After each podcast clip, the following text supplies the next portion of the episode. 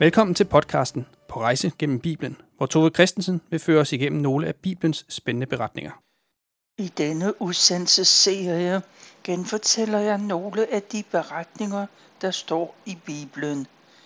Både i det gamle testamente og i det nye testamente taler Gud gennem mennesker, og Gud taler direkte til mennesker. Lige for tiden hører vi fra det gamle testamente. Jeg forsøger at holde mig så tæt på teksten som muligt, og samtidig give en forståelse af de personer, det handler om, og om den tid, de levede i. Sidst i udsendelsen giver jeg et bud på, hvad Gud vil fortælle os gennem de gamle beretninger. I den her udsendelse koncentrerer jeg mig om tiden omkring Abraham og Sarah og den søn, som Sara føder. Det er hentet fra 1. Mosebog, kapitel 20 og 21. Abraham og Sara, de bor i teltlejre i Kanans land. Abraham er 98 år, og Sara er 10 år yngre. De har ikke fået børn sammen, men nu har Gud sagt, at til næste år, der har Sara et barn. Abraham, han har en søn, der hedder Ismael. Abraham har drengen sammen med Hagar, der er Saras tjeneste pige. Abraham og Sara, de har boet i Kanaan i 24 år, og flere gange så har Gud lovet, at Abraham og Saras efterkommere skal bo i landet. Selvom Abrahams tro kan vakle, og tvivlen snige sig ind både på Abraham og Sara, så mister de aldrig tilliden til Gud.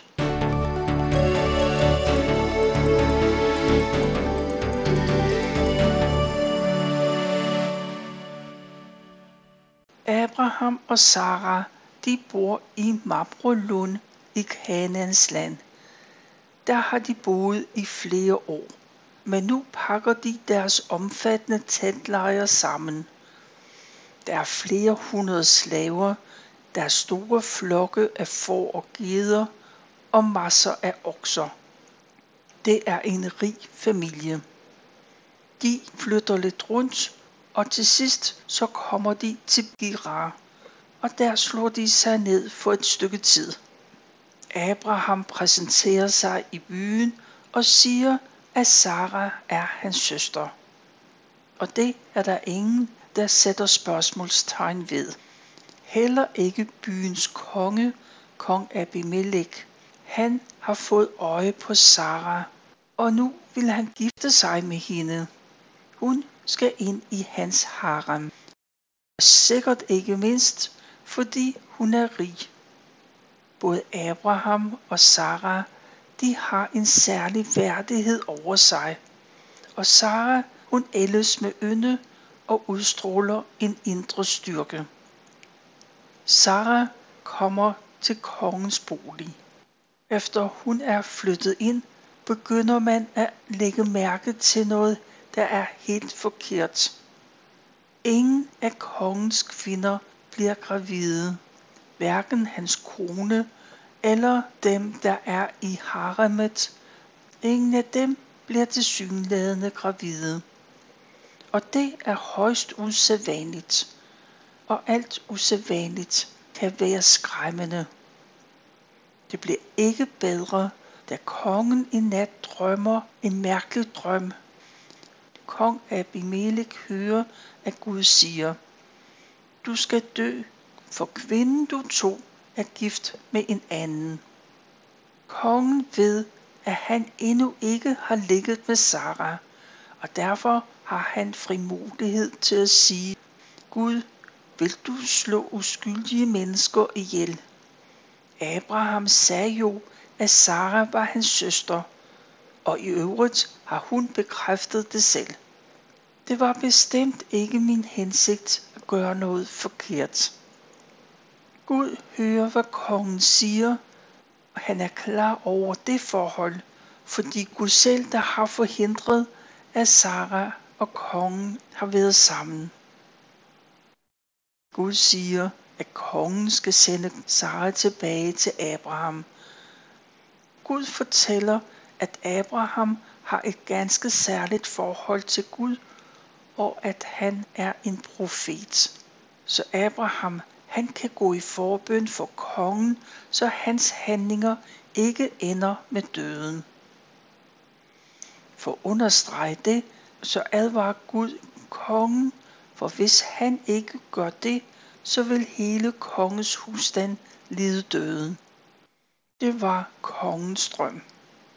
Næste morgen fortæller kongen de folk, der er omkring ham, om hans drøm eller hans syn.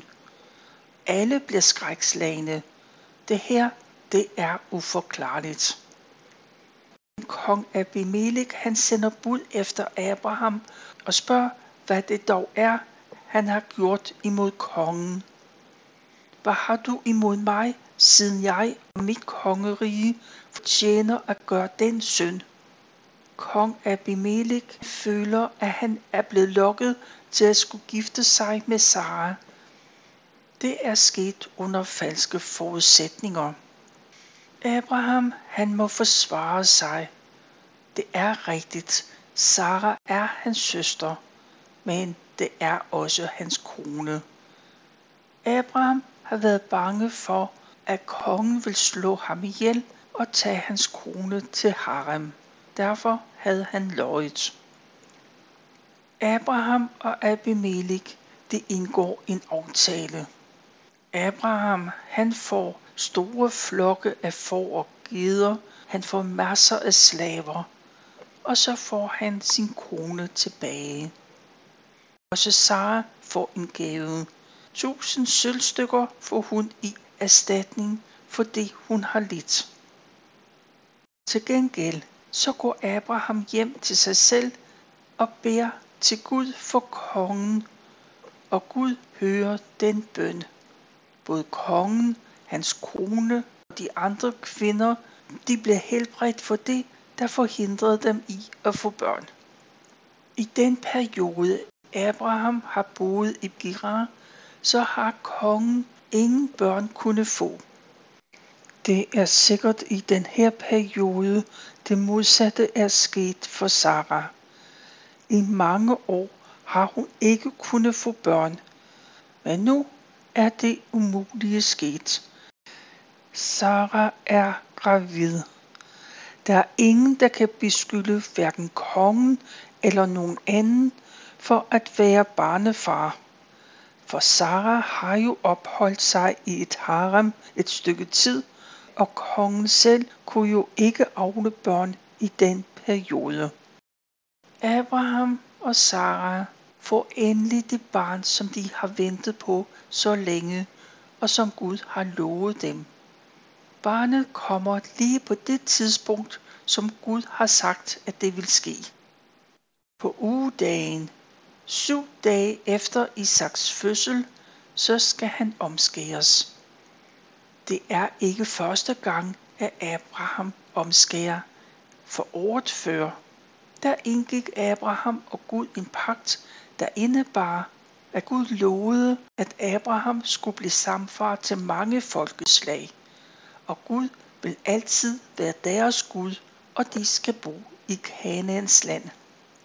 Til gengæld, så skal Abraham omskære alle drenge, og i øvrigt også mænd, Omskærelsen er et bevis på, at de altid vil have himlens Gud som deres Gud.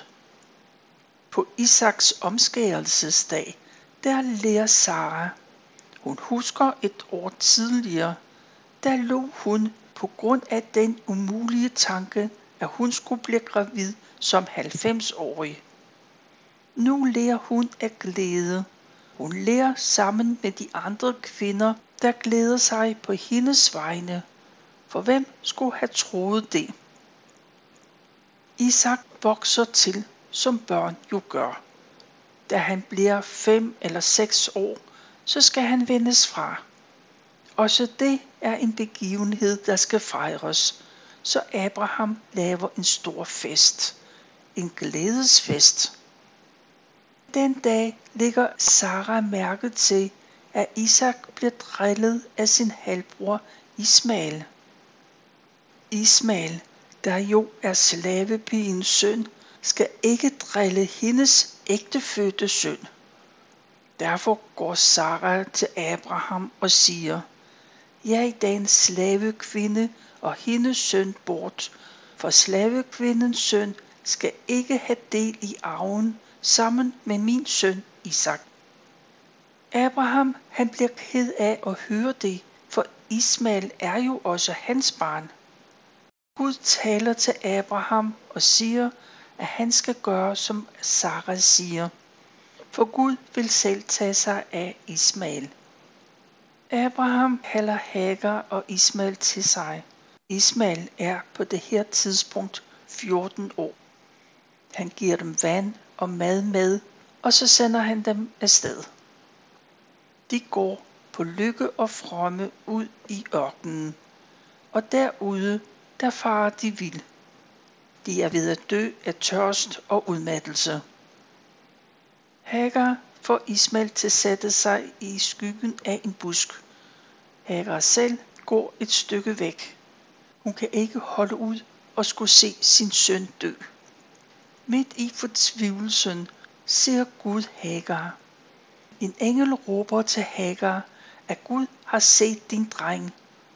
Hagar, hun skal gå tilbage til Ismail og sørge for ham. På vejen, der bliver hun opmærksom på en kilde med vand. En kilde, som hun ikke har set før. Hun samler vandet i sin vandsæk og giver det til sin dreng. Gud velsigner Ismail. Han vokser op og bliver gift med en egyptisk pige, og deres børn bliver til et stort folk. Ismail regner man med er stamfar til araberne. Isak derimod, han bliver i teltet sammen med Abraham og Sara. Der vokser han op som den ægte fødte søn, han er. Abraham og kong Abimelech, de møder hinanden igen. Denne gang er det kongen, der opsøger Abraham i hans teltlejr. Episoden med Sara og Guds tale i drømmen har gjort indtryk på kongen. Han er sikker på, at Abraham har en særlig forbindelse til Gud. Derfor er kongen bange for, hvad Abraham kan udsætte ham for, når han er så gode venner med en Gud. Kong Abimelech, han tager sin herfører med, og han har gaver med. Så kongen kommer altså både med et svær og en gulerod, som man siger.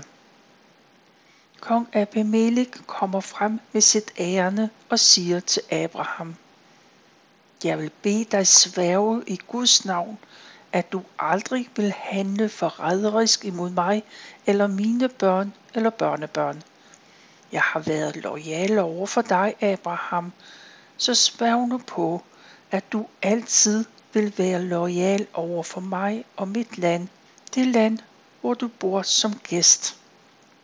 Abraham har forstået budskabet og siger, at han sværger på, at han vil være lojal over for kongen. Men der er noget, Abraham har på sinde, for han må lige påtale, at Abimeleks folk de har brugt vold for at få fat i en af de brønde, han har gravet. Abraham han har lavet nogle brønde grave. Det er sikkert en såkaldt tørbrønd. Det vil sige, den er beregnet til at opsamle regnvand, så hyrderne kan vande deres dyr der, så længe der er vand i brønden. Vand er vigtigt i de tørre områder. Og Abraham, han har mange dyr, der skal have vand hver dag. Det er ikke velset, at andre bruger af det kostbare vand i brønden, som andre har gravet. Kongen ved ikke noget om det forhold, siger han, men han er helt klar over, at Abraham er en rig og betydningsfuld mand. Kong Abimelech Han giver derfor Abraham nogle får og nogle okser som et tegn på deres gensidige aftale. Abraham, han har nok lært et og andet igennem årene. Derfor tager han syv lam og sætter dem til side. Abimelech undrer sig, hvad skal de bruges til? Abraham svarer, at dem skal Abimelech have som et bevis på, at brønden tilhører mig, Abraham. Så er det på plads, og Abraham kalder brønden Beersheba. Kongen og herrchefen tager tilbage til byen, og Abraham planter et træ ved brønden. Der beder han til Gud, som er himlens og jordens skaber. Nu når vi ikke længere i den beretning, men jeg har en eftertanke, for fortællingen om Ismail og Isak har flere lag. Ismael blev født, fordi både Sara og Abraham de mistede modet og tålmodigheden. Sara foreslog, at Abraham skulle tage slavepigen Hagar som medhustru, og det barn hun så fødte, ville hun så regne for at være hendes barn. Det barn, som Gud ikke ville eller kunne give dem. Isak derimod blev født af Sara. Menneskeligt set var hun alt for gammel til at føde og amme et barn. Men Gud gjorde et mirakel, og hun fødte Isak. I Nye Testamentet står der, at den historie har en dybere betydning. Jeg læser fra Galaterbrevet, og der står, Slavekvindens søn blev født som følge af menneskelige planer. Den frie kvindes søn blev født som følge af et løfte fra Gud. De to kvinder symboliserer to pakter imellem Gud og mennesker. Der er lovens pagt, som Gud oprettede med Israels folk på Sinais bjerg. Den pagt svarer til slavekvinden Hagar. Denne pagts børn, de lever som slaver. Den frie kvinde, Sara, hun er et symbol på det himmelske Jerusalem. Og hendes børn, de lever i frihed. Sara er mor til alle os, som tror på Kristus. Det var det, Isak og Ismail symboliserer. Men der står mere om deres indbyrdes forhold. For Isak, han blev drillet af slavepigens søn Ismail. Og om det driver Paulus sådan. I, som er kristne, ligner Saras søn Isak, i det jeres åndelige fødsel er et resultat af Guds løfte til Abraham.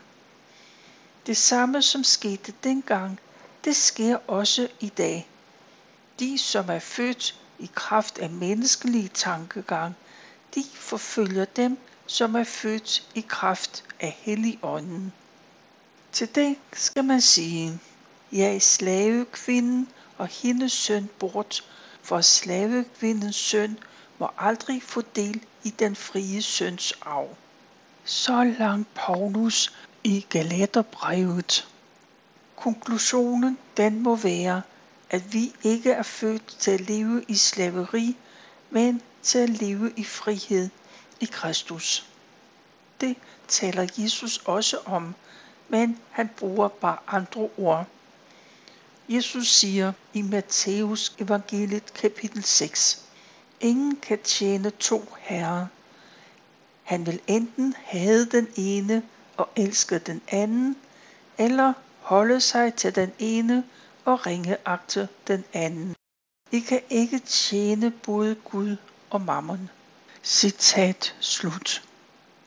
I øvrigt så er Ismail og Isak problematikken også aktuel i dag.